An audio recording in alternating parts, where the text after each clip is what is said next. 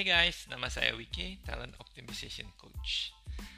Sebelum kita masuk ke habits keempat ya, jadi dari habits seven habits ini sendiri dibagi dua, yaitu personal victory dan public victory. Nah, sebelum kita masuk ke habits keempat di mana sudah mulai berhubungan berinteraksi dengan relationship yang lain, ada baiknya kita membahas satu hal yang menurut saya baik sekali dari buku ini yaitu mengenai paradigma interdependence atau uh, bagaimana sih untuk kita bisa punya belief di interdependence yang lebih baik. Nah, dibahas di sini mengenai emotional bank account. Nah, jadi sama seperti di bank kita juga kalau punya tabungan baru bisa belanja nggak punya tabungan nggak bisa narik uang dari situ kehidupan kita interaksi dengan orang lain kita memiliki yang namanya emotional bank account. Jadi kalau kita sudah secara emosi menyimpan cukup banyak di situ kita bisa berkolaborasi, bisa minta bantuan. Dan ya pernah dengar kan kadang ada teman-teman yang gak jelas gitu ya udah lama banget nggak ketemu nggak di mana tahu-tahu WhatsApp kita eh apa kabar? Terus kita bingung kenapa? Eh tahu-tahu nawarin produk ya jualan sesuatu. Nah ketika seseorang yang sudah hilang dari hidup kita yang istilahnya emotional bank accountnya juga nggak ada sama kita cukup sulit untuk kita bilang oke okay, saya beli produk anda gitu. Nah di sini kita akan berbicara mengenai apa aja sih uh, cara untuk kita deposito deposito emotional account. Nah, di si buku ini dibicarakan ada enam. Yang pertama adalah understanding the individual. Kita untuk mengetahui seseorang, untuk mengerti seseorang, salah satu caranya adalah mengerti apa yang penting untuk mereka. Di sini diceritakan ada seorang ayah yang begitu sayang dengan anaknya, dan anaknya tuh suka banget dengan baseball. Padahal bapaknya ya baseball tahu-tahu dikit. Tapi karena anaknya benar-benar suka dia bawa ke semua liga major yang ada di Amerika itu satu-satu ditontonin. Anaknya seneng banget. Papanya kalau ditanya kamu seneng nggak nonton baseball? Enggak sih tapi saya seneng melihat anak saya senang. Nah terkadang dalam kehidupan kita berrelationship juga ada hal-hal tertentu yang penting untuk partner kita tapi eh, membosankan untuk kita nah bagaimana kita bisa untuk mengarahkan fokus kita bukan kepada topik yang penting untuk dia tapi pentingnya dia terhadap kita karena itu penting untuk dia ya. itu yang pertama understanding the individual ya. yang kedua adalah attending to the little thing hal-hal yang kecil itu sangat-sangat penting yang kadang bisa matters untuk orang lain gitu ya.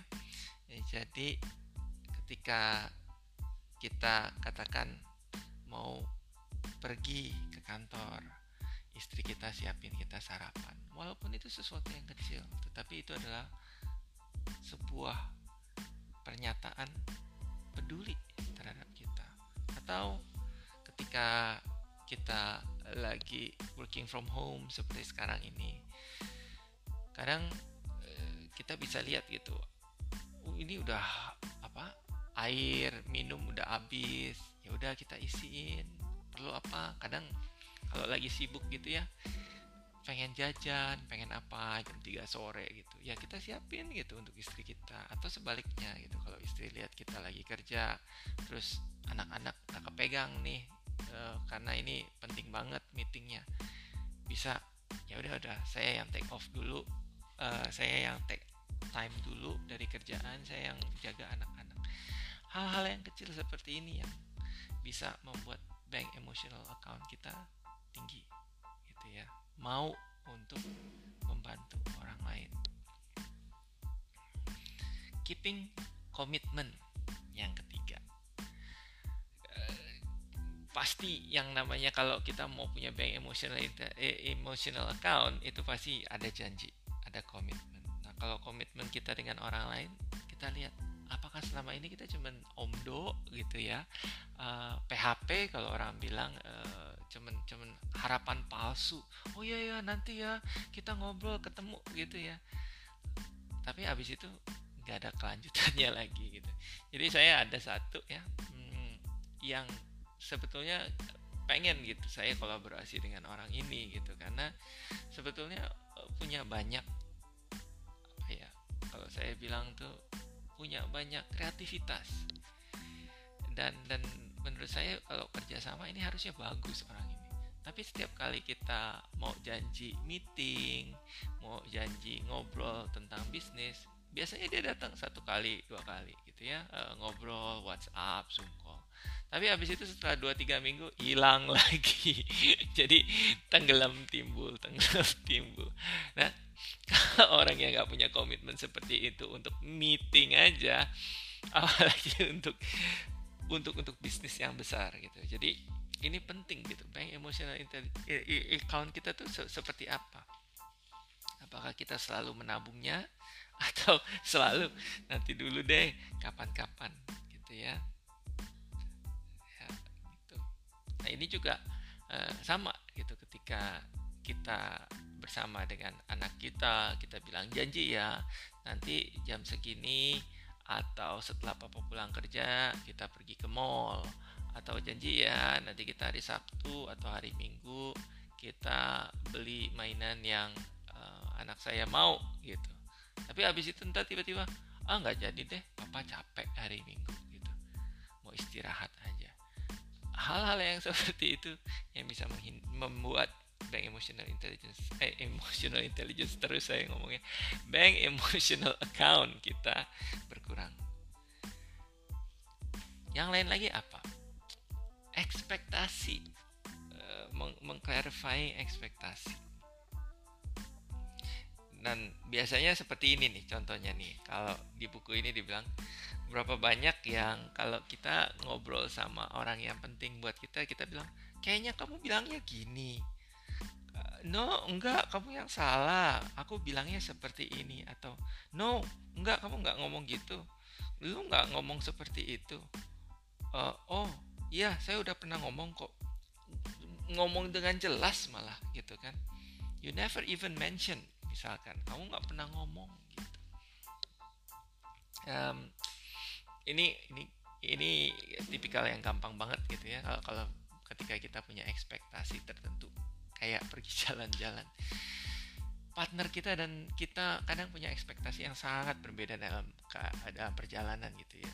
Ada yang kalau ekspektasinya perjalanan tuh artinya kalau kita udah sampai sono berarti kita harus poin satu ketemu patung ini tugu ini habis itu kita ke museum ini habis ini kita ke pasar ini habis ini kita ini. Jadi semuanya harus instagramable harus difoto. Tapi ada juga yang kalau jalan-jalan tuh pengennya begitu sampai hotel ya udah kita leye-leye aja tidur-tiduran ya berenang di private pool aja jangan ke mana-mana apalagi lagi covid gitu. Nah ini kalau misalnya nggak pernah di clear up ekspektasinya ini bisa membuat hubungan kita yang bank emotion account kita itu berkurang drastis. Ya, jadi ketika kita berpasangan pun apakah kita punya visi yang sama dengan istri kita kita sebagai keluarga kita mau bawa ke mana gitu. jadi kalau kita balik lagi ke habits 2 di mana ada personal mission statement kedua orang ini sebagai suami istri punya personal mission statement nggak? Pernah di share satu sama lain nggak? Maunya seperti apa sama kita dengan bos kita juga seperti itu ya. Nah, ini menarik nih. Jadi beberapa hari yang lalu gitu saya baru uh, coaching satu apa partisipan gitu ya. Dia bilang dia selalu kesibukan untuk balas email. Dia harus balas email dengan cepat. Jadi dia ada ekspektasi kalau yang namanya membalas email dengan cepat begitu masuk langsung di reply gitu ya nggak sempet napas istilahnya emailnya gitu ya belum belum dua menit belum belum dingin juga udah di reply gitu.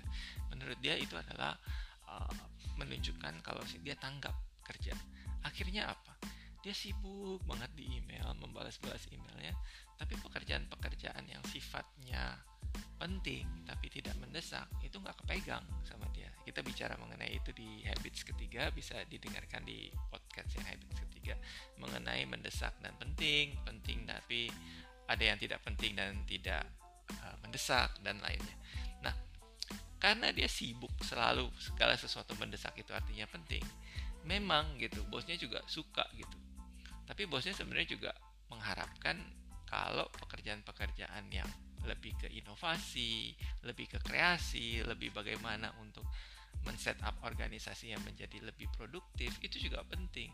Tapi karena bosnya juga tidak pernah menyatakan ekspektasinya, hal ini sepertinya cuma ngambang aja gitu. Nah, pas lagi performance appraisal baru kelihatan. Kasihan juga sebetulnya kalau harus seperti itu. Nah, bagaimana kita harus banyak secara regular berbicara dengan bos kita mengenai ekspektasi saya itu apa sih? Ekspektasi bos untuk saya itu apa sih? Gitu. Nah, ini yang menciptakan keeratan hubungan antar uh, sesama uh, pekerja di kantor ya. Terus apalagi showing personal integrity. Tidak ada hubungan yang rekat yang ikat gitu ya yang yang yang benar-benar apet gitu yang rapet gitu. Kalau misalnya orang nggak bisa percaya sama kita.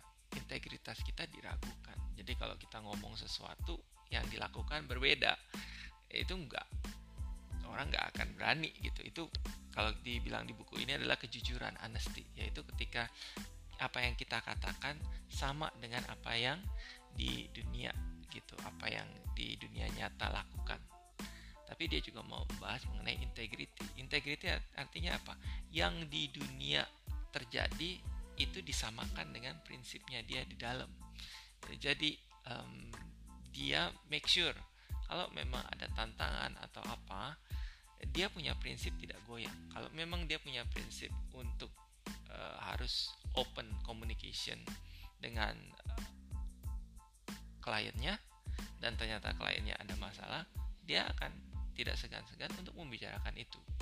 Atau kalau dia punya belief win-win setiap kali negosiasi walaupun dia dalam keadaan negosiasi yang jelas-jelas dia bisa punya advantage untuk win lose gitu ya bikin kliennya uh, kepepet karena eh uh, saya punya leverage gitu kan dia tidak melakukan itu. Dia punya integritas untuk tetap maintain win-win misalkan seperti itu. Ya ini mengenai integritas. Kadang, nah yang berikutnya adalah apologizing sincerely when you make a withdrawal. Nah, kita udah udah posit banyak nih. Nggak dipungkiri, kadang kita ada saat-saatnya kita mau melakukan sesuatu, kita udah janji gitu ya. Tapi ternyata dalam perjalanan kita nggak bisa memegang janji itu. Jadi kayak beberapa hari yang lalu saya udah janji sama anak saya oke okay, kalau kamu udah selesai bikin PR-PR kamu kamu tidur siang nanti kita pergi ke pantai. Nah kebetulan begitu nyampe di pantainya saya juga kaget gitu ya. Padahal saya udah janji kita untuk tanggal 1 Juni itu libur. Jangan pergi ke pantai nanti rame. Kita perginya kita janjinya tanggal 2 aja ya karena orang-orang pasti kerja jadi kemungkinan tempatnya sepi. Begitu kita sampai ramenya sampai sebelah kiri dan sebelah kanan pun udah nggak bisa senggol-senggolan istilahnya itu dan banyak banget yang nggak pakai masker. Di era pandemi ini nggak pakai masker. Ya udah saya bilang sama anak saya udah ah, kita ganti haluan aja kelihatan dia nangis gitu. Dan itu kan sebuah withdrawal gitu apologizing. Jadi ya kita minta maaf papa minta maaf. Karena this is without outside papa punya kontrol papa nggak bisa mengendalin segini banyak orang di daerah sini gitu. Dan dia mengerti gitu kalau uh, tidak menghindari kerumunan dan harus pakai masker. Bahkan dia nanya kenapa sih pak? Kok banyak yang nggak pakai masker? Ya itu hal yang kita nggak bisa kendalikan. Kita cuma bisa menghindari orang-orang yang nggak pakai masker untuk sekarang. Jadi alternatifnya kita bisa pulang atau kita pergi ke mall aja. Kita cari mall yang sepi gitu. akhirnya kita pergi ke mall dan kita bisa untuk memaintain withdrawal depositnya nggak banyak-banyak. Tentunya saya juga janji nanti kalau misalnya memang sepi ya kita ke pantai lagi gitu. Nah ini adalah merupakan 6 emotional bank account yang perlu kita miliki untuk menciptakan uh, interdependent, menciptakan hubungan yang langgeng dengan orang lain ya.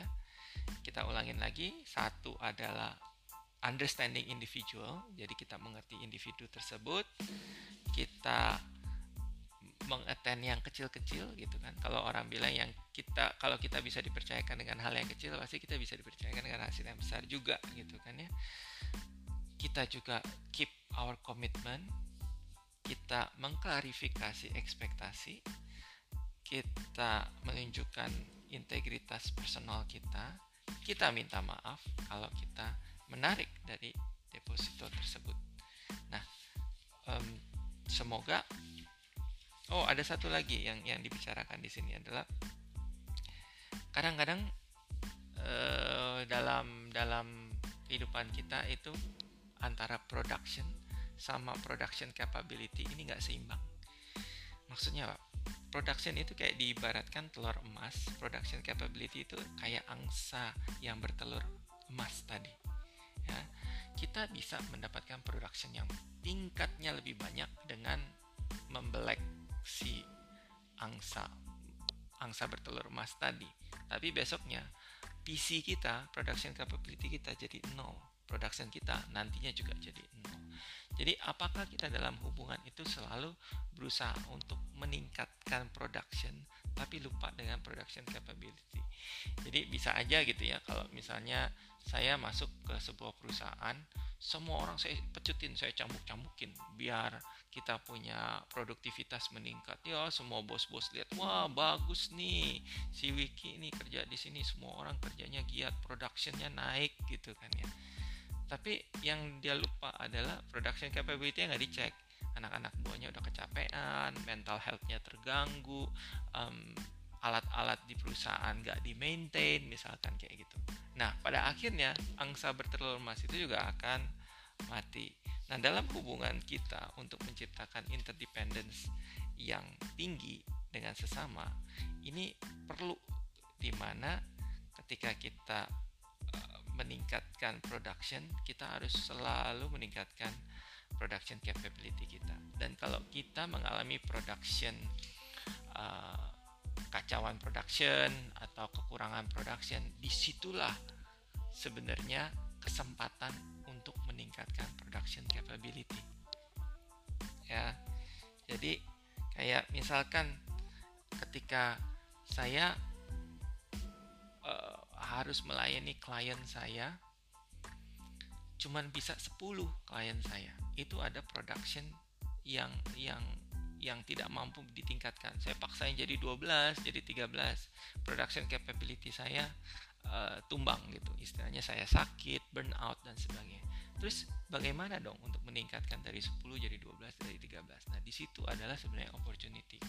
Di mana kita akan mulai berpikir mengenai bagaimana dengan kerjasama dengan orang lain, bagaimana dengan um, kita membuat customer dan kita bekerja sama yang lebih dekat lagi untuk meningkatkan uh, production yang diperlukan. Jadi di situ diskusinya menjadi lebih banyak mendiskusikan production capability apalagi yang bisa menciptakan production production yang lebih baik gitu.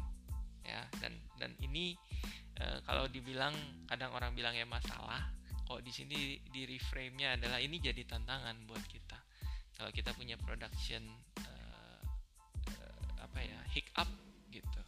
Bagaimana kita meningkatkan production capability kita? Ya sama seperti ketika saya waktu apa masih kerja di perusahaan transportasi email kan setiap hari masuk cukup banyak bahkan ribuan gitu. Saya ketika punya email yang ribuan seperti itu pertama-pertamanya productionnya masih kuat tapi lama-lama production capability-nya udah nggak kuat lagi udah nggak bisa reply ribuan email tiap hari gitu. Nah di situlah opportunity di situlah bagaimana kita harus berpikir hmm, gimana caranya untuk bisa uh, membuat email-email ini yang penting yang saya jawab yang kurang penting saya taruh di folder yang nanti aja kapan saya bacanya misalkan seperti itu. Atau saya melihat dari email-email yang ada siapa nih yang kirim email terus ke saya? Dari situ saya menciptakan uh, hubungan yang lebih dekat dengan orang tersebut. Saya meningkatkan bank emotional account saya dengan orang tersebut karena dengan jumlah email yang ada saya bisa lihat jumlah email yang ada seperti reminder atau mengingatkan atau takut uh, kita tidak mengerjakan yang dipekerja yang yang diminta gitu. Ketika kita punya hubungan yang tinggi, ketika kita punya trust yang besar antara sesama uh, kolega, mereka udah nggak reminder lagi. Nah, kebayang ketika email kita sudah nggak ada banyak reminder, nggak banyak yang urgent-urgent dan percaya kalau kita sudah mengerjakan yang perlu kita lakukan, ya. Kalau kita bahas sebelumnya di habits ke ketiga dan kedua di mana kita bicara mengenai delegasi, ada yang namanya gopher delegation, ada yang stewardship uh, delegation. Orang lama-lama mulai memberikan delegation secara stewardship. Jadi hanya menggunakan struktur, hanya menggunakan sistem saja. Mereka yakin kalau kita akan mengerjakannya dengan sempurna. Nah, semoga intermezzo ini bisa menjadi sesuatu yang penting uh, untuk kita masuk ke public victory di podcast berikutnya. Sampai jumpa di podcast berikutnya dan high five untuk kalian yang sudah mendengarkan podcast ini sampai akhir. Bye.